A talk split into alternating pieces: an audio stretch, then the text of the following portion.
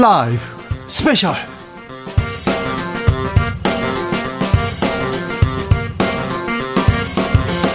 2020년 11월 21일 토요일입니다. 안녕하십니까. 주진우입니다. 토요일 이 시간은 일주일 동안 주진우 라이브에서 가장 중요하고 가장 재미있었던 부분만 모으고 모아서 그리고 묻힌 뉴스도 파고 파서 그렇게 전해드리는 그런 시간입니다. 토요일, 토요일의 남자 KBS 김기아 기자 함께합니다. 안녕하세요. 안녕하십니까. 네. 토요일 오늘 방송만 들으셔도 일주일 동안 나왔던 주진우 라이브를 다 들은 것처럼 네. 중요한 고 재미있는 내용만 쏙쏙 뽑아오는 김기아 기자입니다. 안녕하십니까. 김기아 기자는 데이트도 안 하고요. 주말에 데이트도 안 하고 이 스페셜 만들고 있습니다. 스페셜한 토요일을 여러분께 드리기 위해서 아, 네. 그러고 있습니다. 네, 잘했어요. 네. 지금 이 영상 영상으로 만나볼 수 있어요. 그렇다고. 합니다. 네. 네. 유튜브에서 주진우 라이브 검색을 하시면요 밑에 라이브 나오라고 영어로 써 있습니다. 네, 토요일에는 또 그리고 선물도 막 준비해 왔어요. 그렇다고 합니다. 그걸 누르시면 볼 수 있는데 그걸 보시면서 저희에게 청취 후기, 그러니까 일주일 동안 주진우 라이브를 들어보니까 이런 게 재밌었고 이런 게 좀 문제였고 이런 느낌을 받았다 이런 청취 후기를 보내 주시면 저희가 총 세 분을 추첨해서 2만 원 상당의 피자 교환권을 드립니다. 사실상 주말에는 좀 쉬고 놀고 그래야죠. 근데 네. 스페셜 듣고 이렇게 글 쓰지 않습니까? 아, 후기를 남기는 사람이 그렇게 많지 않다는 거. 그거 팁입니다. 청취 후기 높지 않죠? 그렇죠. 네. 청취 후기 네. 어디로 보낼까요? 청취 후기는 여러분이 친구들에게 카카오톡을 보내는 것처럼 카카오톡을 쓰셔가지고 저희 카카오톡 플러스 친구의 주진우 라이브 검색하시면 요게 나옵니다. 요거 요게 네. 친구 채널 추가해 친구 신청하셔가지고 여기에 청취 후기를 보내주시면 되겠습니다. 주진우 라이브하고 친구 맺어놓으면요. 저희가 뭘 드릴까, 뭘 해드릴 수 있을까 네. 계속 고민하고 있거든요. 네. 코로나만 지나면 저희가 친구들, 오래된 친구 위주로 네. 네, 막 쏘겠습니다. 그렇습니다. 준비하겠습니다. 요즘에 뭐 약속 취소되는데 야 코로나 끝나고 보자라고 하는 친구가 많은데 그냥 보지 말자는 얘기인지 네. 무슨 아니, 뜻인지 잘 이해가 안 되네. 그런, 그런 거 아닌가요? 백신도 나오고요. 그리고 맞아요. 우리는 지금 지금 어렵지만 조금만 있으면 코로나 다 정복할 수도 있습니다. 네, 그러니까 마지막으로 힘을 내고요. 어, 떻게 어떻게 힘들어요. 어떻게 어떻게 해야 돼요. 이렇게 이런 부분 있지 않습니까? 주진우 라이브 플러스 친구 맺고요. 여기다가 몇 가지 보내놓으면 저희가 같이 고민해 드리겠습니다. 토요일 이 시간에는 김기아 기자의 무친 뉴스 브리핑 아 중요합니다. 네. 그 이번 주는 이제 뭐 원래 그 뉴스가 큰 뉴스가 쏟아지기 때문에 우리가 아 그냥 아 이, 런 것도 있었구나라고 이제 그냥 제목만 보고 넘어가는 뉴스가 많이 있죠. 그래서 중요한 뉴스 잊지 말아야 할 뉴스를 쏙쏙 뽑아왔습니다. 묻힌 뉴스 브리브리 브리핑. 빠밤 나왔습니다. 오랜만에. 오랜만에 나왔습니다. 김기화 기자의 묻힌 뉴스 브리핑 첫 번째 뉴스부터 가볼까요? 사실 이제 지난주에 큰 뉴스 중에 하나가 이제, 어, 대한항공과 아시아나 네. 항공에. 어, 대한항공이 아시아나 항공을 인수한다. 네. 1위 기업이 2위를 인수한다. 사실은 3위 기업이 없어요. 그렇죠. 어, 뭐 작은, 작은 국내 국내 항공사는 있지만 2위 그리고 1위 공룡이 2위 공룡을 인수한다. 아, 이거 독과점 문제가 되는 거 아니냐. 그러면서 또 항공산업이 어려우니까 어쩔 수 없는 거 아니냐. 그쵸. 여러 얘기가 있습니다. 그렇습니다. 여러분, 많은 분들이 사실 이제 주식 때문에 관심, 이 뉴스에 관심이 많이 가셨어요. 사실 중요한 거는 이 내부 상황. 이 대한항공, 이 칼, 한진그룹의 내부 사람, 그. 내부가가 다 유명한 인사지 않습니까? 아, 그래. 하나같이 유명하고 모두가 유명하신. 네. 예, 우리 구, 보통 이게 이런 이런 재벌가가 잘 없는데 네. 국민들이 이름 속자를 다 기억하고 있는. 네. 그래서 요런 상황 이분들이 지금 어떤 상황인지 제가 한번 짚어봤습니다. 일단 고 조양호 회장의 부인 이명희 씨는 재판을 받았죠? 네, 그렇습니다. 그거부터 얘기를 네, 네. 할까요? 네. 집행유예 받았어요. 네, 어머니는 그 이명희 씨죠. 여러분 아시죠? 그 목소리가 굉장히 유명한 분이에요, 이분은. 네. 그 녹취 파일이 나온 이후로 굉장히 유명해진 분인데 강한 분이죠. 네. 운전기사 등 직원들에게 소리 지르고 손으로 네. 때리고 이런 상습 폭행 혐의. 욕설. 예, 상습이에요, 상습. 그래서 항소심에서 징역 2년에 집유 3년을 선고받았습니다. 네. 예, 이뿐이 아니고요. 밀수와 어, 필리핀 가정부 불법 불법 고용 등 두 건으로 유죄 판결도 받았습니다. 그런데 네. 이분도 이분은 지난해부터 정석 기업의 고문, 수화물 하역 및 지상 조업을 담당하는 한국공항 자문 역할을 맡고 있고요. 그리고 이 뭐야 또 유명한 분이 계시죠 그 조, 동생 조현민 씨, 그러니까 조은태 회장의 동생 조현민 씨. 삼남매 중에 막내입니다. 그렇습니다. 이분이 이제 물컵 갑질. 그, 그 대행사 직원들에게 물컵 던지면서 이제 막 소리 질렀던 요게 2018년에 어, 사건이 나왔었죠. 그러니까 이 당시에 워낙 이제 뭐 조연아 그, 그, 조현아 씨의 그, 그, 땅콩 회왕 사건도 유명하죠. 여러 가지 사건을 다 하나씩 가, 갖고 계신데, 당시에 그래서 조양호 회장이, 뭐, 고 조양호 회장이죠. 당시 이제 조양호 회장이 조현민 씨를 이제 모든 직책에서 사퇴시키겠다. 이런 무리를 일으킨 상황이기 때문에, 어, 사과문까지 발표를 하면서 이례적으로, 어, 사퇴를 시켰죠.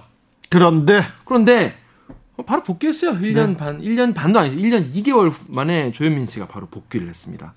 어, 대한항공의 지주회사죠. 한기, 한진 칼의 전무, 그리고 발권 회사 토파스 여행정보의 부사장, 그리고 물류회사인 주식회사 한진의 총괄 전무, 그리고 부동산 계열사인 정석기업 부사장 이렇게 네 개의 직책을 시원하게 맡고 있습니다. 원래 재벌가가 한 회사에서 여러 회사 이 자회사를 가지고 있지 않습니까? 네. 그런데 재벌가 재벌가 회장도 그렇지만 재벌가 자식들 있지 않습니까? 여러 회사에서 직책을 가져요. 그리고 여러 회사에서 월급을 받죠. 그렇죠. 예. 네. 네. 네 가지 일을 동시에 할 수 있겠습니까? 정말 신기한데 직업이 네인 거죠. 근데 이제 월급은 네 군데서 받는 거죠. 공항 또 어머니 한국 공항 한국 공항에서 자문 역할을 하는데 할주로 끝에서 소리 외치는 그런 역할을 하는 건 아니잖아요. 아, 그건 취재를 해봐야 될 것 같습니다. 어떤 역할을 맡고 계신지는. 네. 자 그런데 여러분 이제 그 드라마 보시면 이 재벌가가 맨날 이제 주식 가지고 서로 이제 그 경영권 분쟁 이런 거 벌이지 않습니까? 그런 일이 그런 일이 한진에 있습니다. 한진에 지금 진행 중입니다. 지금 진행 중입니다. 예. 이 지금 조원태 회장이 지금 회장인데요. 예. 지분이 사실 6.52%밖에 안 돼요. 예. 그래서 이제 그 동생 그리고 어머님 그리고 협력 관계인 델타항공 그리고 자기 지분 합치면 41%거든요. 일단요. 음. 어, 조연 조원태 회장이 동생 조현민 그리고 어머니하고는 손을 잡았습니다. 친해요. 네, 손을 잡았어요. 거기가 지금 최대 주주고 회장을 하고 있는 거죠. 네. 그런데 경쟁 관계가 있습니다. 경쟁 구도 이게 경영권 상, 상황에서 KCGI 펀드 그리고 반도건설 그리고 조현아 씨 조현아 씨 나왔습니다. 그렇습니다. 요 삼자 요 삼자가 합친 거의 지분이 46%예요. 예. 그러니까 더 높아요. 그러니까 두 개 합치면 이제 둘 다 이제 50%는 넘지 못한 상황인데 네. 지금 이제 이번에 아시아나 인수가 있었지 않습니까? 이거를 하게 돼서 조원태 회장이 살아났다. 예. 이런 얘기가 나오고 있습니다. 그렇습니다. 지금 둘이 경영권 분쟁으로 지금 팽팽합니다. 팽팽한데 네. 팽팽한데 지금 갑자기 아시아나 인수 가 가장 큰 변수가 됐어요. 네. 저 경영권에도 지금 경영권 문쟁에도 변수가 되는 거 아닙니까? 그렇습니다. 이게 뭐 의도한 바는 아니겠지만 이 코로나 사태 이후로 코로나 상황 이후로 지금 아시아나가 굉장히 힘들어지면서 인수하게 된 거 아니겠습니까? 칼도 힘든데요. 그러니까 칼도 힘든데 일단 지금 상황이 아시아나 더 힘들다고 합니다. 그래서 산업은행이 이거를 이제 한진 칼의 지분을 이제 아시아나 갖고 있지 않습니까? 산업은행이. 근데 산업은행이 한진 칼의 지분을 10%를 확보를 했어요. 예. 계약을 하면서. 예. 근데 조 회장, 조원태 회장 쪽으로 한진 이제 그 산업은행이 이제 방향을 잡았다라고 보고 있는 거죠. 그렇죠. 그러니까 이게 조원태 회장의 우군이 되어버린 겁니다. 산업은행이. 네. 이러다 보니까 조 회장이 당연히 이거에 그 더 경영권을 사수할 수 있는 그런 상황이. 그래서 시장에서 산업은행이 무슨 조원태 회장의 백기사야? 그러면서 칼한테 2위 기업을 이렇게 밀어주는 거는 독과점이고 이거 너무한 거 아니야? 이런 비판이 있습니다. 맞습니다. 그래서 결국에는 이 산업은행이 이 공적 자금을 조원태 회장 경영권 방어에 쓴 거 아니냐 이렇게까지 얘기하는 상황도 있어요. 일단 약 8천억 원이 들어갑니다. 네. 그래서 산업은행도 이거에 대해서 이제 비판이 나온다는 걸 알고 있거든요. 그래서 뭐라고 했냐면 어, 기자들이 물어봤어요. 한진칼의 현 경영진과, 그러니까 조원태 회장 측과 계약을 체결한 이유가 뭐냐? 이거 특혜 있을 수 있지 않냐? 라고 했더니, 어, 최대현 부행장이, 어, 특혜에 대한 의문이 있는 거 알고 있다. 하지만 현 경영진이 경영을 맡고 있기 때문에 계약의 대상이었다라고 했어요. 그러면서 어, 조원태 회장이 보유한 한진칼의 지분 전체 그리고 한진칼이 인수하게 될 대한항공의 지분을 담보로 제공을 하고 나중에 통합을 추진하고 경영 성과가 만약에 미흡할 경우에는 어, 경영 일선에서 퇴진하도록 하겠다라면서 어, 견제 장치 같은 것이 있다는 식으로 말을 했습니다. 경영 성과가 미흡할 때는 퇴진하도록 하겠다 이 얘기를 하는데 어, 재벌가에서 이런 얘기를 하고 뭐 지킨 적이 없었어요. 한진 문제가 왜 그 재계에서 경제계에서 중요했었냐면요. 회장이 그 돌아가시고 그 다음에 자식들이 있는데 자식들이 거의 어, 재산권 분쟁에도 있었지만 다 사법적인 문제가 있어서 그러니까요. 다 경영하기에는 결격 사유가 있다고 판가름이 났어요. 그래서 한지는 재벌가에서 어, 전문 경영인 시대로 넘어갈 수밖에 없지 않느냐 이런 얘기를 했는데 많이 나왔죠. 그때. 그래서 전문 경영인으로 우리 재벌가도 이제 제대로 된 경영인을 모셔서 경영하는 그런 어, 시대로 가야 된다. 특별히 대한항공은 국적 항공기 아닙니까? 네. 항공사 아닙니까? 그래서 한진에서 그 시대를 열겠다고 생각하는 사람들이 있었는데 그래서 전문 경영인 시대 연하 이 얘기가 나왔는데 연하. 정부가 지금 갑자기 갑자기 조원태 회장을 도와준 꼴이 되고 있습니다. 네, 그렇습니다. 어, 뭐 어, 떻게 될 것 같아요? 일단 말씀드린 대로 산업은행도 이거 지금 안팎에서 지금 곱지 않은 시선으로 보고 있다는 걸 알고 있거든요. 네. 그러니까 방금 말씀드린 대로 이제 그 견제장치 얘기를 하는데 뭐냐면 계열주 일가의 한진칼 항공 계열사 경영 배제 방안을 마련했다는 겁니다. 쉽게 말해서 조현민 한진칼 전문은 자리에서 물러나라라는 거예요. 아 그래요? 네. 아까 말씀드린 대로 지금 그 물컵 갑질 이후에 한진그룹 직책에서 1년 2개월 만에 지금 돌아왔다고 말씀드리지 않았습니까? 네. 근데 어, 채권단에 따르면요. 계열주 일가의 한진 칼 경영 배제에 따라서 조 전무는 사임해야 한다. 다만 그 주식회사 한진의 마케팅 총괄 전무직은 유지하고요. 그 한진 한진칼 전무에서는 물러나게 한다라는 거예요. 이게 지금 묻힌 뉴스라서 예. 아직 다 지금 정리된 상황은 아닙니다. 다 캐어 캐오진 않았습니다. 네.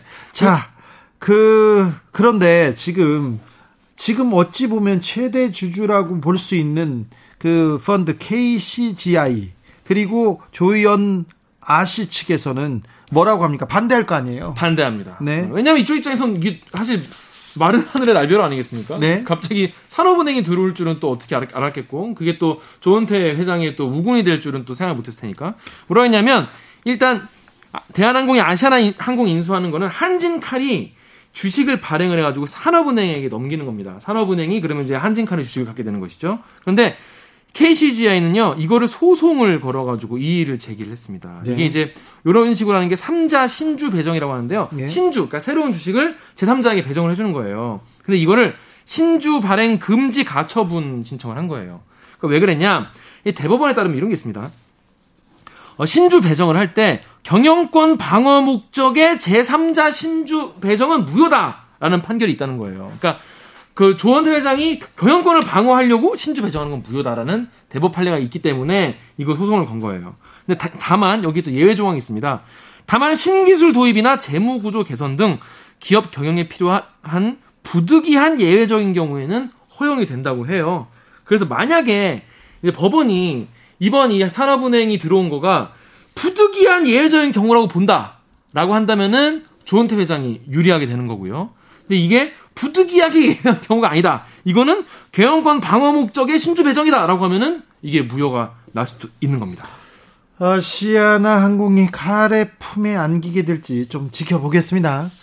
음, 여러 재미있는 요소들이 있습니다. 그리고 나오는 등장 인물들이 워낙 어, 캐릭터가 셀럽들이시죠. 특, 예, 특이해가지고요. 좀 더 전해드리기로 하겠습니다. 다음 묻힌 뉴스 어떤 뉴스입니까? 네, 지금 코로나 19가 와 근데 요, 요 며칠 또 늘어가지고. 미국은 1분에 한 명씩 죽고요. 아. 지금 일본도 2,500명대까지 올라왔습니다. 그렇습니다. 아니, 우리나라도 좀 늘고 있지만 정말 세계가 정말 너무 많이 전 세계적으로 가장 봄에 대확산기보다 6배 빠른 수치로 지금 계속해서 6배. 늘고 있습니다. 네. 지금 코로나의 가장 위험한 때에 와 있습니다. 그나마 한 줄기 빛 백신 백신이 거의 나온 거나 마찬가지다. 파이자 네. 파이자라는 회사, 그리고 모더나 회사가 계속 이 백신을 만들어 왔죠. 파이팅! 파이팅으로 이제 만들어, 거의 다 이제 만들었다. 예. 90%, 95% 이런 기사가 나오면서 사람들 끝났는 거 아니냐, 이런 얘기까지 해요. 그런데 저는요, 좀 의아한 게, 파이자에서 처음에 나왔을 때, 90% 얘기했잖아요. 네. 그러다마자 모데나에서 95% 얘기하니까 며칠 있다가 화이자도 우리도 95%야 얘기 나와서 이거 믿을 수 있는 거야 이렇게 생각은 좀 드는데 미심쩍은 부분이 없진 않지만 그래도 어, FDA 승인을 받는다는 등 바로 접종한다는 등 얘기하는 거 보면 백신이 눈 앞에 와 있는 거는 맞는 것 같습니다. 네 그렇습니다.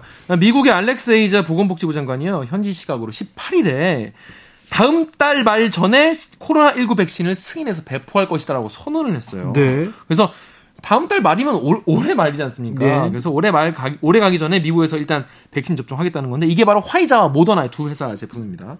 그래서 12월 말까지는 식품의약국 FDA 승인을 기다리는 제 이제 배포가 가능한 것 같다. 그래서 네. 지금 미국인 2천만 명에게 배포할 수 있는 상황 그 양이라고 해요. 그래서 지금 FDA 승인을 빨리 받으려고 하는데 어, 현지 시각으로 20일에 미국 보건당국에 이 화이자와 바이오엔테크가 긴급 신청, 긴급 사용 신청을 했어요. 이거 빨리 이제 기, 그 기존에 있었던 절차를 좀 빨리빨리 하게 해서 승인을 내달라는 거죠. 예. 그래서 다음 달 중순쯤에 승인 나오면은 유통 바로 한다고 합니다. 네. 그래서 다음 달 하반기에는 유, 럽연합 EU 당국이 조건부로 승인할 수도 있지 않냐 이런 얘기도 나오고 있습니다. 네.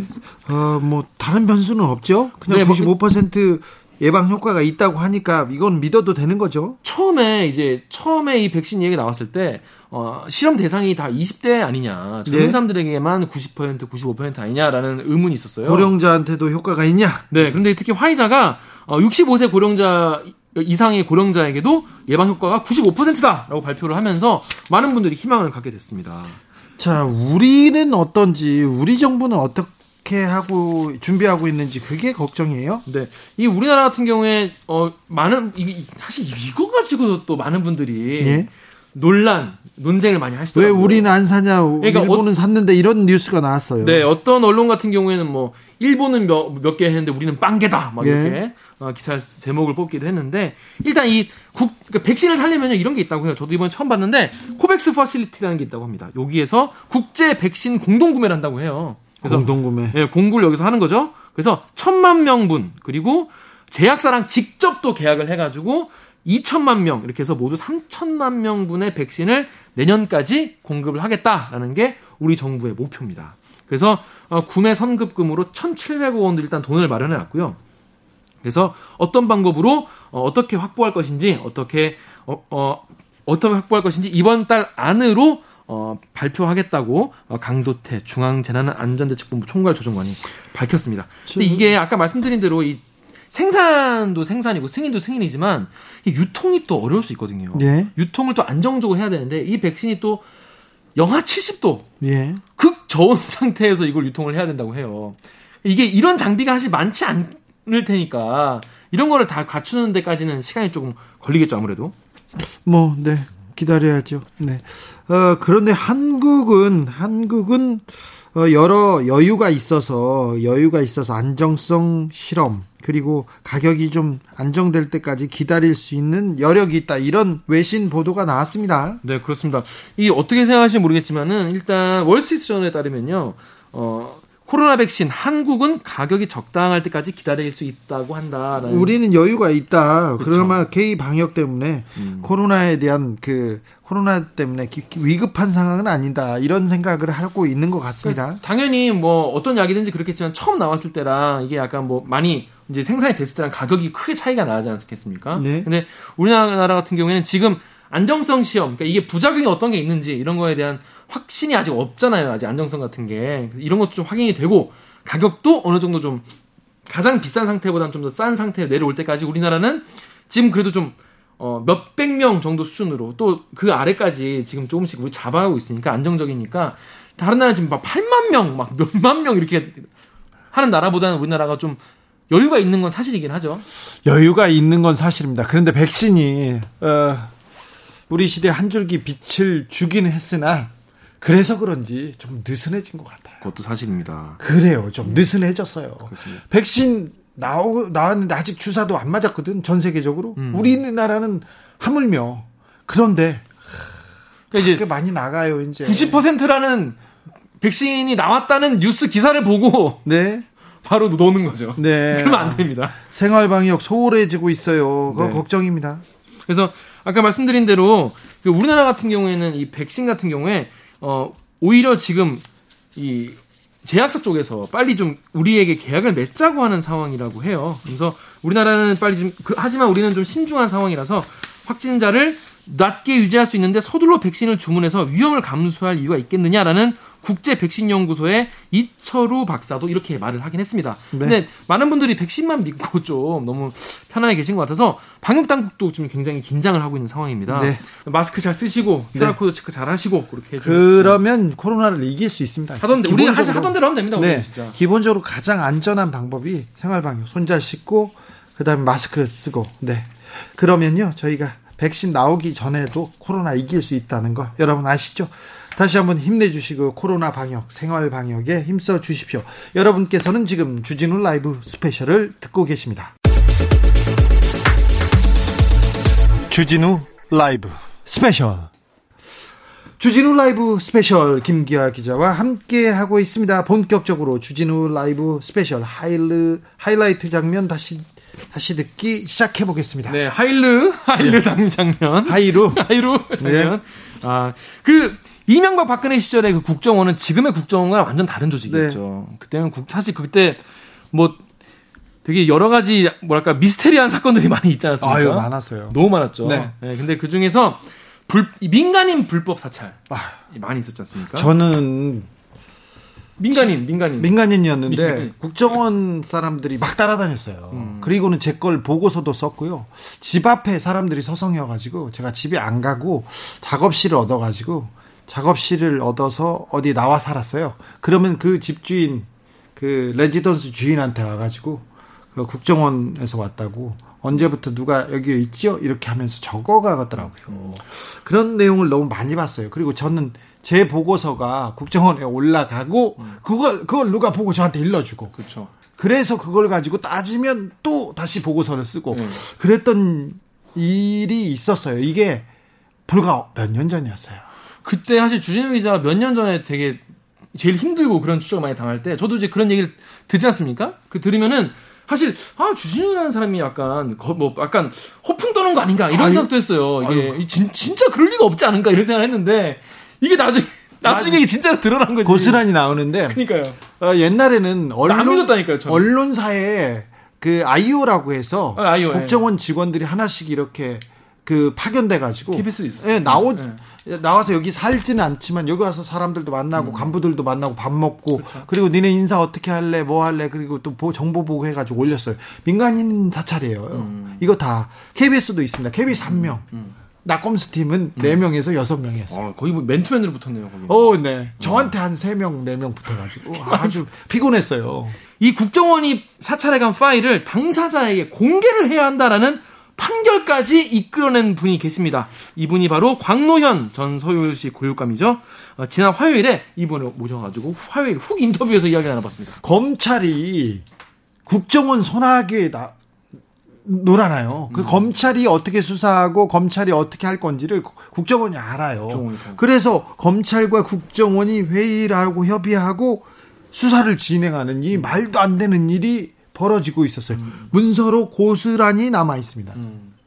참 그리고 민간인을 사찰하는데 이게 도, 청을 했다는 건지 보면은 그 광명현 전 교육감이 취임할 때부터 이제 전화를 하면 뚜루뚜뚜 이런 소리가 들렸다고 하는데 네. 이게 참 그게 도청하는 거 맞아요? 전전안 당해봐가지고 아니 그럴 때가 있었어요. 어. 전화가 그 네. 드르륵 거리는 경우가 있어요. 그럼 음. 말하다가 또 아직도 듣니 이렇게 아. 얘기하면서 전화하다가 그 국정원 직원하고 같이 대화하고 그런 적도 있었는데 오. 어. 사실 국정 저기 전화를 어, 도감청 하는 거는 그 정보기관의 일이라고 하면서 그냥 음, 그, 그 당연한 듯 당연한 듯 그렇게 생각하던 때가 있었어요. 근데 사실 국정원 같은 경우에는 국가 기관 중에서 유일하게 이런 도감청이나 이런 정보 수집을 공식적으로 할 수 있는 기관이긴 하잖아요. 네. 근데 그 대상이 대상이 이제 국가 안보 예? 국가안보하고 전혀 상관이 그 없어요. 그 상관이 있는 사람들에 대해서 해야 되고 또 공적 인물에 대해서 해야 되는데 아무 상관없는 민간인에게 했다는 게 문제인 것이죠. 네. 근데 그 민간인이 나, 중에야 니네가 이거 하는 거 어, 말이 되냐 내놔라 너날뭘뭘 뭘 그렇게 했는지 봐야겠다라고 했는데 대부분 어 그래 민간인 말이 맞다라고 한 판결을 확정적으로 내린 거잖아요. 국가기관이 특별히 정보기관이 잘못한 거에 대해서 사과하거나 사과하거나 그 내용을 재발 방지를 하겠다는 그냥 선언적인 얘기는 한 적이 있으나 지금껏 그 파일을 안 줬어요. 그렇죠. 뭘 잘못했다는 얘기는 안 해요. 그냥 사과는 하죠. 사찰 죄송합니다. 음. 앞으로는 안 그럴게요. 얘기는 하는데 전혀 그 진행되지 않았는데 광노윤 교육감과 여러 명이 내 파일 내놓으라고 해서 어, 국정원에서 안 주니까 법원에서 내놓으라고 해서 대법까지 가서 받아냈어요. 음. 그리고는 어, 앞으로 어, 민간인 사찰 당한 사람들은 국정원에 그 요구를 해서 받을 수 있게 됐다고 합니다. 이게 첫 걸음입니다. 그렇습니다. 이게 첫, 아, 이런 이런 선례가 하나 생기면은 앞으로 이제 계속 이, 런 불법 사찰을 당하신 분들이 내가 어떤 피해를 입었는지 국가가 나를 어떻게 사찰했는지 알 수 있는 기회가 되겠죠. 얼마 전에 또 의미 있는 재판이 하나 있었는데 기무사의 별이었어요. 준장인데 네. 이분은 민간인을 감청했어. 음. 어, 유병헌 전그 세모그룹 회장. 어, 유병헌 회장이요? 예, 그 회장 그을 잡기 위해서 그 주변 사람들을 음. 감청을 했어요. 기무사가요? 예. 기무사가 왜 유병헌을 감청을 했지? 아니 다 했어요. 어. 그 전에는 쌍용차 때도 쌍용차 쌍용차하고 국가 안보하고 무슨 상관이 있어? 어, 군인들하고. 왜, 네. 어, 거기에서도 거기에서도 감찰하다 걸리고 그랬는데 감청하던 걸 걸렸어요. 그런데 네. 이 기무사 준장 선고유예 무죄 받았어요. 아 선고유예했구나. 그게 네. 그러니까 무감각했던 거예요 그 당시에는 그런 거 자체가. 아 지금 재판에서도 무감각하는 거예요. 아. 어떻게 군의 정치계 민간인 사찰을 무죄를 줄 수가 있는지 아직도 그때도 무감했고 지금도 무감하다는 걸 음. 보여줍니다. 그런데 국가기관이 이러면 안 돼요. 아니 국민 세금으로 민간인 사찰하고 정치 공작하고 그러면 안 되죠. 근데 이런 역 그 이런 과거와 단절하기 위해서라도 이런 문제는 조금 명확하게 명확하게 세상에 드러내놓고 음. 뭘 잘못했고 앞으로 뭘 하지 말아야 되는지 조금 합의가 사회적 합의가 필요합니다. 그렇습니다. 이건 사회적 합의는 그냥 한 명이 내가 이렇게 생각한다라고 하면 되는 게 아니라 하나 하나 두 개의 확정된 판결 또 이렇게 문건 같은 걸 받아내는 그런 뉴스 기사 이런 것들로 사회가 하나씩 하나씩 쌓이면서 어, 변화가 시작이 되는 거겠죠. 자 어떤 내용인지 궁금하신 분들 많으시죠. 어, 더 자세한 이야기 화요일 방송됐던 훅 인터뷰 하이라이트 부분을 지금 같이 듣고 오시겠습니다. 큐. 지난 12일이었습니다. 좀 의미 있는 판결이 났는데요. 어, 이 사장님께서 국정원 상대로 소송을 낸 거죠? 어떤 소송이었습니까? 예, 문자 그대로 내놔라 내 파일인데요. 네. 이 내놔라 나에 대해서 불법 사찰한 정보 파일들 내놓으라는 거예요. 네. 어, 국정원이라는 데는 정보기관이라는 데는 본래 남의 사생활을 엿보고 엿들을 수 있는 특권을 중, 갖고 있잖아요. 네, 근데, 근데 오직 국가 안보 그렇지 그런 인권 침해 특권을 오직 어, 국가 안보만을 위해서 쓰라는 거 아닙니까? 예. 어, 그런데 국가안보하고 제가 전혀 무관하고 네. 국가안보를 해치는 일을 한 적이 없는데 어, 분명히 이, 이 사찰 대상이 되고 심리전 대상이 됐다는 사실이 이, 드러났어요. 예. 그래서 만약에 불법 위법한 정보 수집을 해갔으면 네. 이거는 인권 침해지 국가안보 목적이 아니잖아요. 아니죠. 이건 나한테 훔쳐간 개인 정보잖아요. 네. 그러면 작물 아닙니까? 네. 그러니까 어내 정보 내놔라 이렇게 소송을 한 거. 소송을 해서 지금 3년 만에 4년 만에 대법원에서 승소 판결을 받았습니다. 그죠. 대법원에서 네. 판결을 받을 때까지는 지금까지는 그 파일을 보지는 못했죠. 못했죠. 예. 이제 대법원에서 자 음. 줘라 이렇게 음. 판결을 내렸으니까 네. 볼수 있겠죠. 그렇죠. 판결의 의미가 뭡니까? 어 이게 지금 어, 정보기관에 대한 법적 통제, 인권적 통제, 예. 역사에서 예. 이거 획기적이죠. 그렇죠. 어, 감, 저는 사실 1997년부터 이 프로젝트를 갖고 있었는데 아, 이 생각이 있었어요. 네, 네. 예. 그런데 지금이 딱 때가 됐다고 생각해서 예. 그 2017년 10월 달에 이 운동을 조직했거든요. 네. 굉장히 관계무량했고요. 무엇보다도 법원이 지금까지 이 정보기관 관련해서 어떤 일을 했냐면 조작 간첩 재심했죠. 네. 공안 조작 재심하고 예. 그다음에 정 아주 정치 개입 스캔들 처벌했어요. 예. 그런데 그럼에도 불구하고 정보기관은 정정과 똑같게 셀럽들, 정치인들, 또 저 행정 공직자들, 뭐 심지어 법관들, 그리고 노동조합 하는 사람, 여러 시민운동 어, 시민 활동가들 전부 다 사찰해 왔잖아요. 네. 어 그런데 이제 드디어 법원이 이 정보 수집 아무렇게나 못한다. 네. 국정원이 정보 수집하는 거 사, 수집한 게 과연 국가안보 목적이었는지 아닌지 내가 당신들이 수집한 정보 내놓으라고 하면 갖고 와서 갖고 오면 내가 판단하겠다. 예. 이렇게 얘기한 거예요. 네. 그러니까 이게 저는 이렇게 봐요. 사법부 발, 법원 발, 그 과거 어, 사찰에 대한 과거 청산 의지이자 예. 또 향후 어, 정보 수집권 오남용에 대한 분명한 통제 역사가 시작했다. 네. 통제 의지를 법원이 밝혔다. 이것이 가장 큰 의미라고 생각하죠. 현 정부 들어서 음. 국정원의 불법 사찰에 대해서 사과하면서 음. 잘못했다고는 했어요. 네. 근데 파일 내놓으라니까 음. 안 보여줬죠. 처음에는 안, 전부 거부했죠. 어, 그래서 소송하게 된 거고 1심, 2심, 3심을 다, 다 이겼어요. 겁니다. 이제는 보여줄 수밖에 없는 거죠. 거죠? 그렇죠. 그렇죠. 네. 그래도 안 보여줄 수도 있는데요. 저는 아. 국정원이 안 보여줄 것 같은데요. 아니에요. 국정원이 적어도 제 사건에선 보여주겠다고 논, 성, 사과 성명 내면서 네, 보여주겠다고 했어요. 네. 그런데 중요한 거는 네. 저하고 박재동 화백 등이 이 내노라 네파일 소송을 한 거는 네.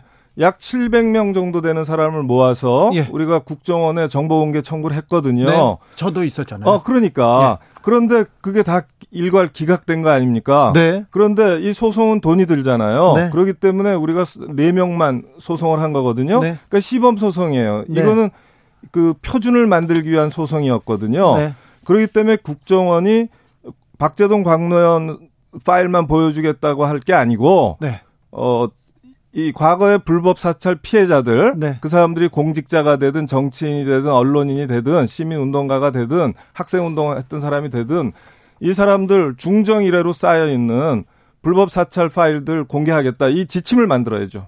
지침이요? 음. 그렇게 하면 또 소송이 이어질 것 같아서 또 국정원이 무슨 얘기를 할지는 그런데 음. 아 교육 서울시 교육감 시절에 국정원이 불법 사찰을 했다고 합니다. 어떤 식으로 사찰이 행해졌고요? 어떤 어떻게 알게 되셨어요?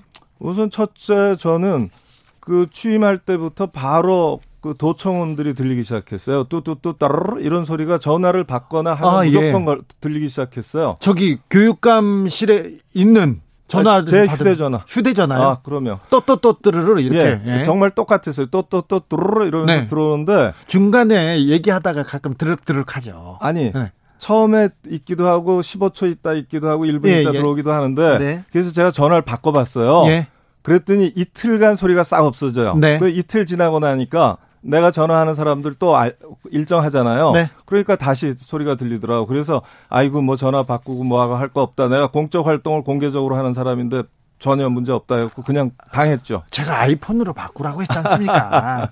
그런데 아 사람들이 나를 사찰하고 있다 이렇게 하면 좀 고통스럽잖아요. 뭘 해도 그렇고. 예, 나중에는 그, 근데 사실은 제가 제일 고통스러웠던 건 뭐냐면 지난 2017년 국정원 개혁위원회가 만들어졌잖아요. 예. 그때 저라든가 뭐뭐 뭐 조국 이제 지식인 시절에 네. 조국 교수라든가 등등 또 그 당시에 그 어, 어, 박근혜 정당 네. 그 이름도 하도 바뀌어서 잊어먹었고 네. 지금 특정을 못 하겠는데 그 정당 소속의 뭐 정두원 의원이라든가 몇 있었잖아요. 네, 네. 이런 사람까지 포함해서 스물 몇 명이 심리전 대상이 됐다고 발표가 났어요. 예. 그 중에 제가 들어가 있었던 거예요. 아니 왜 교육감을 서울시 교육감을 심리전 대상까지 해서 댓글을 달고 저 사람을 폄하하고 공격하고 그래야 됐습니까? 그러니까 말이죠. 제가 제가 이제 그 우선 제가 국정원 아, 어, 정보기관 개혁 운동을 그 1995년부터 줄기차게 해왔어요. 줄기차게는 했어도 교육감님 시절에도 그렇게 중요한 사람은 아니었어요. 아니 그런데 네. 어느 정도였냐면 네.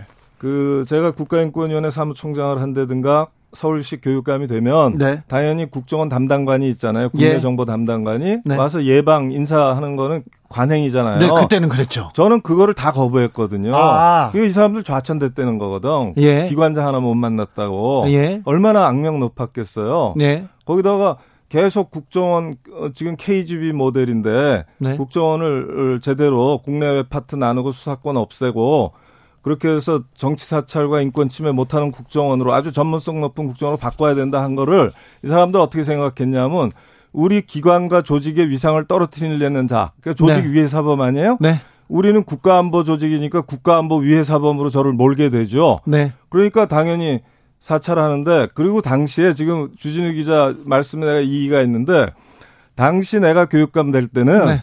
어 사실은 이명박 대통령이죠. 네. 그 국회는 한나라당이 거의 싹쓸이 했었죠. 서울시장도 오세훈 시장이었고요. 그 서울시장, 경기도지사 다 네. MB 정당이죠. 한나라당이지. 유일하게 그 기관장 중에 그 서울시 교육감만 예.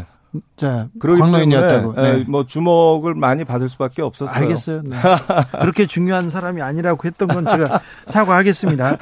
어, 국, 그, 근데 국정원이, 정권이 바뀌고 국정원이 개혁하겠다고 했으니까 공개를 했어야 되는데 하고 어디까지는 과거에 대해서 단절하겠다는 의지를 보였어야 되는데 음. 그 의지가 좀 부족하죠.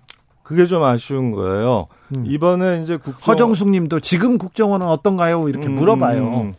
그러니까 지금 국정원 2017년 7월 7월인가요? 네. 국정원장이 바뀌면서 어, 서훈 국정원장이 네. 선언하잖아요. 네. 당시에 우리가 정치 사찰 부, 부서 해체한다. 네. 그리고 어, 기관원 출입 어, 금지한다. 금지한다. 네. 아, 안 하겠다고 했어요. 심지어 과거 사찰 기록을 봉인해서 사용하지 않겠다고 선언해요. 예. 이 세 가지 실천 중이라고 저는 믿어요. 네. 그런데 그것만으로는 어렵죠. 안 되는 것이 우선 우리 국민들은요 알 권리가 있습니다. 네. 과거에 국가안보 전문기관으로 만들어서 프라이버시권 침해까지를 용인하면서 엿보고 엿들을 권한을 오직 국가안보 목적을 위해서 줬는데 완전히 국민 감시 기관이자 정치 사찰 기구로 타락했잖아요. 네. 이 타락의 전모, 이 타락의 기제 그리고 어 제도 개선책을 진짜 만들어야 되거든요. 네. 그러니까 어 국정원 그 개혁위원회만 하더라도 과거에 떠들썩한 사건들 사건 중심으로 갔거든요. 예. 근데 알 권리를 충족시키지 못하고 재발 방지 의무에 해당하는 어 것들이 미흡하죠. 네. 그래서 특히나 과거 사찰 기록 우리 주진우 기자도 굉장히 쌓여 있지 않습니까? 저 많아요. 저 많아요. 이름 말할 수 없으시잖아. 네. 그다음에 우리 양승태 대법원장님 같은 분도 다 사찰 당했잖아요. 그러니까요. 그 사람들도요. 그러니까 너나 할 것 없이 사실은 이 정보 공개 청구를 안 할 수가 없는 것이고요. 네. 음, 그리고 그 산더미 같이 쌓인 과거 사찰 기록들 폐기할 건지 네. 이거 사회적 합의를 이끌어내 갖고 특별법 만들어야 돼요. 대법 판결로 이제 불법 사찰한 음. 내용들 이제 공개해야 된다는 얘기가 이, 이 판결이 내려졌습니다. 근데 음.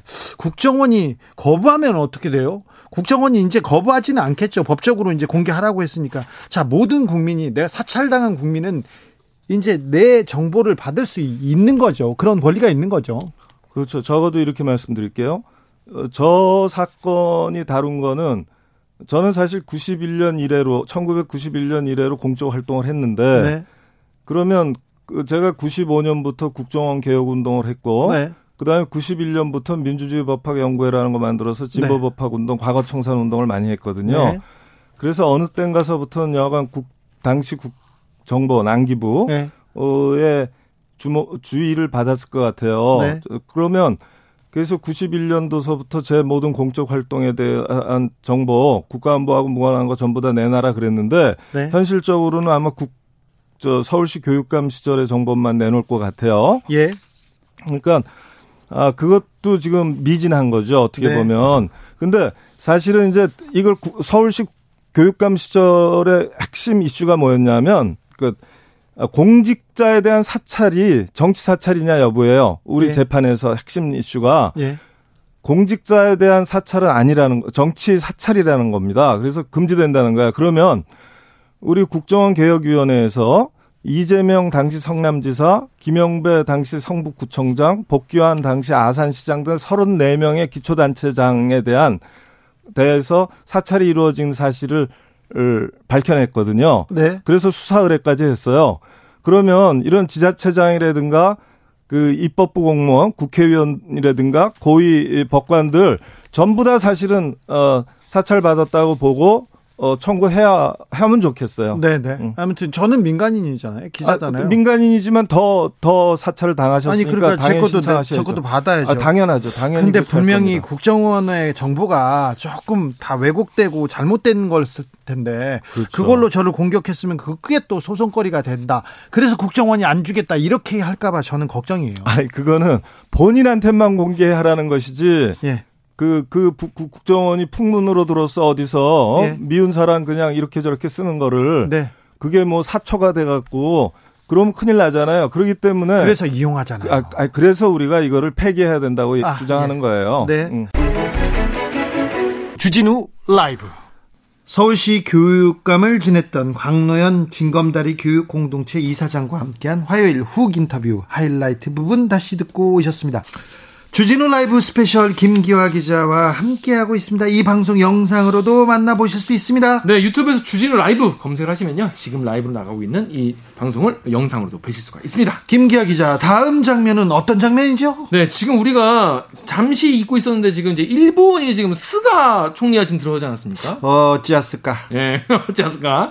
스가 총리가 지금 이제 어 일본을 지금 이제 경영하고 있는데 과연 이제 미국 대선도 끝났고 이제 일본은 이제 어떤 생각으로 이제 지금 살고 있나 네. 이런 거를 지금 같이 알아보는 의미에서 월요일 훅 인터뷰에서 이영채 교수님과 이야기를 나눠본 내용을 가져왔습니다. 정치적으로 미국 대선 관심도 있고 그렇죠. 뭐 코로나 관심도 있고 한국과의 관계 좀 교착된 관계를 풀까 관심도 있는데 일본은 지금 올림픽에 꽂혀 있어요. 아, 올림픽 어떡하죠? 지금 정부 같은 경우에는 꼭 해야 되는 그런 입장이라고 해요. 여기 지금 관련이 너무 많아가지고. 네. 근데 그런데 다른 나라들 입장에서는 여기 가야 되냐. 예. 지금 몇만 명씩 지금 막 나오는 상황에서 자가격리 하면서 이거를 해야 되냐 굉장히 걱정이 많다고 하는데 일단 뭐 이 도쿄 올림픽 올림픽 뿐이 아니라 지금 그 미국 대선에서 지금 이제 미국의 대통령이 바뀌지 않았습니까? 네. 이제 일본 같은 경우에는 미국에 굉장히 영 향, 을 많이 받잖아요. 그리고 트럼프와 또 각별한 관계였기 때문에 각별한 엄청 각별한 아, 베 총리가 그렇게 관계를 잘 쌓아놨는데 트럼프 대통령이 음, 다른 나라 국가 원수에 대해서 좋은 평가를 거의 안 했어요. 음. 뭐 네. 친구도 별로 없고 음, 음. 그런데 거의 유일하게 음. 아베 음. 전 일본 그 총리만 매우 좋아했죠. 근데 제가 이, 이, 이 인터뷰에서 제일 신기했던 내용이 그거예요. 지금 뭐 바이든 당선에 대해서 일본이 어떻게 생각하냐 이렇게 얘기를 하니까 일본 일단 우호적으로 생각을 하지만 일부 이제 일본에도 그 우익들이 있지 않습니까? 아우 그분들 그, 셉니다. 그분들 센 분들인데 그분들은 아직도 지금 트럼프가 반전을 어, 할수 있다. 다시 이길 수 있다. 이렇게 생각을 하시는 분들이 많이 계시다고 하더라고요. 일본은 신기합니다. 음. 신기해요. 한일 관계가 좀 나아 져야 되는데 아세안 정상회의 물론 화상으로 진행됐습니다만 여기서 문재인 대통령이 스가 총리를 꼭 집어서 그렇죠. 인사하기도 했어요. 네. 특별히 네. 스가 총리님 반갑습니다 이런 인사를 했는데 일본에서도 상당히 긍정적인 반응이었다고 합니다. 네, 아무래도 일본 같은 경우에 지금 새로 바뀐 총리가 지금 한국이나 이 주요 주요 이제 주변국들에게 당연히 좋은 스타트는 해야 되지 않습니까? 물론 네. 뭐 쌓인 문제가 많지만 이제 대표적으로 그 강제징용 보상 문제 있지 않습니까? 예. 이게 지금 가장 문제인데 일본 철조금과 강제징용 보상 문제가 문제인데 이거에 대해서 이 문재인 대통령과 스가 총리가 피해자들에게 보상은 하자 이런 원칙에 대해서 큰 그림에서는 좀 얘기가 됐다 이런 보도도 나오긴 나왔어요. 네, 아니다 그런 반론도 있지만 됐다는 얘기가 나온 걸 봐서 음. 몇 걸음 진전이 있는 것 같습니다. 지금 정치인들도 왔다 갔다 하고 그래서 어, 한일 관계에도 좀 훈풍이 불어야 되는데 뭐 일본은 밉든 싫든 이웃 아닙니까? 일단. 예, 그리고 우리하고 역사적으로, 문화적으로, 경제적으로 많이 엮여 있기 때문에 좋은 관계로 지내야죠. 지금, 어, 조금 교착돼 있습니다. 좀 풀어야죠. 어, 어, 여러 가지 생각을 많이 하게 하는 이영채 교수와의 인터뷰였습니다. 네, 우리가 그동안 이제 그 일본에 대해서 사실 관심을 사실 좀 약간 끄고 살긴 했어요. 한몇달 정도. 네. 근데 미, 대, 미 대선도 있었고, 코로나도 있었고. 자, 그런데 일단 이제는 한번 일본이 어떤 상황인지 우리나라랑 어떻게 하고 싶어 하는지 이런 거를 이영채 교수님과 한번 짚어봤습니다. 자, 더 자세한 이야기 궁금한 분들 위해서 월요일에 있었던 훅 인터뷰 하이라이트 부분을 함께 듣고 오시겠습니다. 큐! 자, 민주당의 조 바이든 후보가 미국 대통령으로 당선됐습니다. 현지, 현지에서는 어떻게 생각합니까? 일본인들은 트럼프 좋아했잖아요. 네, 그러긴 하죠. 하지만 일본인들도 트럼프에 대한 어, 필요증을 많이 호소하고 있었기 때문에 기본적으로는 바이든 당선의 우호적인 보도가 많은 것은 사실입니다. 하지만 아베 내각 때 예, 트럼프와 긴밀한 관계를 있어서 실제 일본에게서는 트럼프 정권 때 큰 이익을 본 것은 사실이죠. 네. 어떻게 보면 일본이 하고 싶은 대로 했던 것이었기 때문에 예, 그렇지만 실질적으로 이익이 있었냐 보면 아베 정권 개인에게 있었지 모르겠지만 일본 전체에 있어서는 미국의 무기를 많이 수입을 했고 실질적으로 어 일본에게 방위비 분담을 더 강요했기 때문에 일본에서는 어 어쩜 자유주의 세력들은 바이든 당선을 더 우호적으로 생각을 하고 그렇게 보도를 하고 있고요. 하지만 우익 신문들 보면 아직도 어, 미국 선거에 결판이 난 건 아니기 때문에 예, 트럼프에 대한 마지막 어떤 반전을 기대하고 있는 이런 미디어들도 있는 것 같습니다. 아직도요? 예, 어떻게 보면은 어, 아직도 주 선거가 어떻게 될지를 모른다라고 생각하는 어, 보수 우익들의 어, 이런 논조들은 나오고 있는 것 같습니다. 네. 일본 강제징용 문제와 관련해서 스가 총리가 피해자들에게 보상을 하자 이런 원칙에 합의했다는 보도가 나왔습니다. 일본 현지에서 어떻게 보도되고 있습니까? 예, 글쎄요, 저도 한국의 오늘의 보도를 보고서 좀 그 기사를 다시 좀 몇 가지 읽어보았는데, 일본에서는 한일 간의 합의가 있었다라는 보도는 거의, 어, 공식 매체에서 나오고 있지 않습니다. 아, 그래요? 어, 예, 어떻게 보면은, 어, 요미우리 신문이 어제자 보도에서도 한일 간은 평행선이고, 큰 어, 진전이 없다라고 좀 부정적으로 보도를 하고 있고요. 어, 그렇지만 대부분 이 수가 정권이 이 경제 문제라든지 내년 올림픽을 어, 중심으로 한국과 새로운 합의는 해야 된다라고 하는 주장들은 있지만 이게 공식적으로 어떤 합의가 되었다라고 하는 이런 내용들은 거의 없는데 어 그 한국도 이게 어디까지 실제 합의가 된 내용인지는 조금 더 검증이 필요한 것 같습니다. 네, 아직 좀 온도 차가 명확해 보입니다. 음, 박지원 국가정보원장이 스가 총리를 가서 만났는데요. 그때는 그 모습은 좀 약간 새로운 돌파구를 모색한다 이렇게 보도하기도 했습니까? 일본의 상황은 어떻습니까? 그렇죠. 이 박지원 국정원장이 한국에서 일본으로 오는 것을 어 이렇게 국정원 정보기관을 미디어가 보도를 하는 것은 거의 없죠. 음. 그렇지만 이게 큰 뉴스로 다루어져 있고, 어, 그리고 예, 박지원 국정원장도 미디어에 어, 여러 가지 정보를 좀 노출한 거 있기 때문에 아마 이것은 한일 간에 하나의 큰 그림이 그려지고 있다라는 것을 조금 보여주는 것 같습니다. 그리고 한일 의원연맹도 예, 수가 총리를 만났고, 그리고 의원연맹 간에 이 도쿄 올림픽을 성공시키자고 하는 여러 공식 기구도 함께 만들고 있고요. 또 외교부 차관도 일본과의 공식 전화를 하고 있는 것들을 보면 실질적으로 예, 박지원 국정원장 방문 이후에 한일 간에 뭔가 모색을 하기 위한 돌파구의 어, 여러 가지 노력들이 있는 것은 사실인 것 같습니다. 실제 이런 분위기를 박지원 국정원장이 만들었지 않나라고 추측은 할 수 있을 것 같습니다. 아, 그래요? 어제 세계 최대 규모의 자유무역 협정이 있었습니다. 알셉이라는 회의가 있었는데 문재인 대통령이 스가 총리한테 특별히 인사했지 않습니까? 그 부분에 대해서는 어떻게 반응하고 있어요?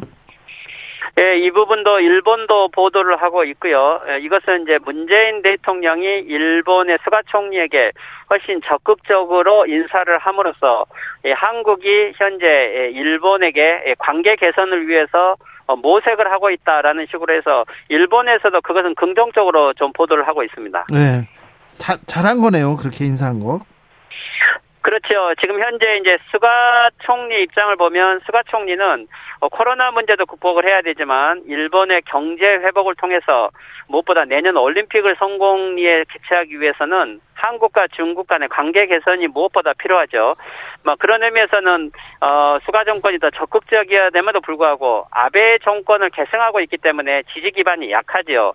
수가 정권은 마음속으로는 한국과의 관계선을 하고 싶어도 어, 여론을 의식해서 적극적으로 나오고 있지 못하지만 오히려 문재인 대통령이 조금 더 먼저 적극적으로 나서주는 것은 예, 수가 정권에게는 도움이 되는 거겠죠.